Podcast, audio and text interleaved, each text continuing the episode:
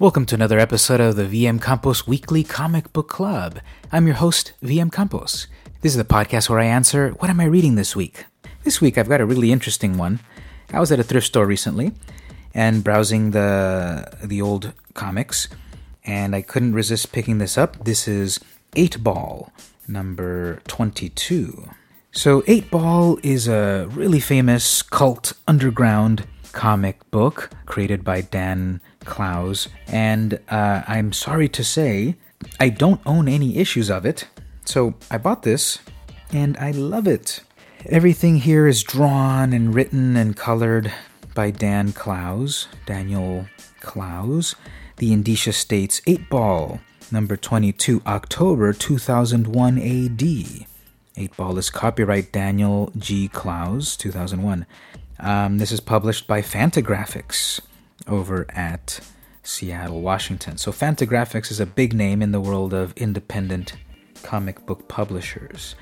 And 8 Ball has been a comic that has been out for years, that has influenced a variety of independent underground artists, and uh, eventually spawned the characters from Ghost World, which was a movie from a few years ago uh, with Thora Birch and Scarlett Johansson.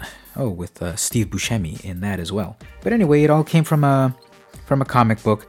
And Eight Ball is like an anthology series of a variety of of short stories that uh, Clowes puts together, and this is just amazingly wonderful. Uh, I want to go back and get more of these books. It's just a stroke of luck that I found it at the thrift store. These are often one page stories uh, about life and love and loss and alienation and maybe just weirdness. There's a story here, Blue Bunny, which mixes a really funny, weird cartoon bunny in our real world with hilariously violent results.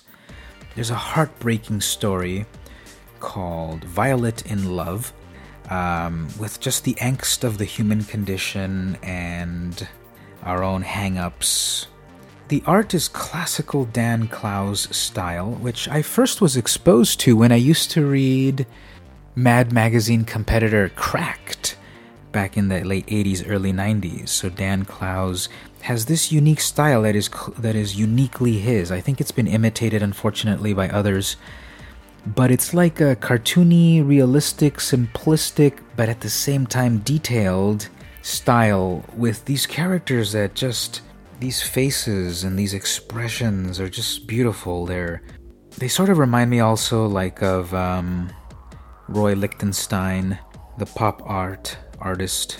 They remind me of uh, you know contemporaries such as the Hernandez brothers. But these stories are just wonderful, and Eight Ball is one of the seminal books. Just so much creativity and range of stories to be found here. Originally, this was sold for 5.95, which you know, of course, is, is a little on the on the pricey side, especially at the time, 2001.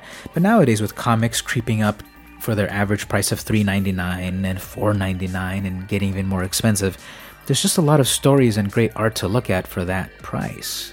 The craftsmanship of the art is just superb. Clowes really knows how to use flat color, muted colors, how to build a scene. These panels can be dense or sparse, and even with with a panel with no dialogue, you can get the sense of what's going on without any without any words. There's a rainy scene, two characters in a car, one is holding flowers, a guy and a girl. And what preceded it, of course, heartbreaking stuff. Some of the endings to these stories are rather abrupt, which is what life is. There's no beginning, middle, and end. There's no happy conclusions. It's just life. It just goes on or it just ends. So this week I read 8 Ball. This has been the VM Campos Weekly Comic Book Club. See you next week.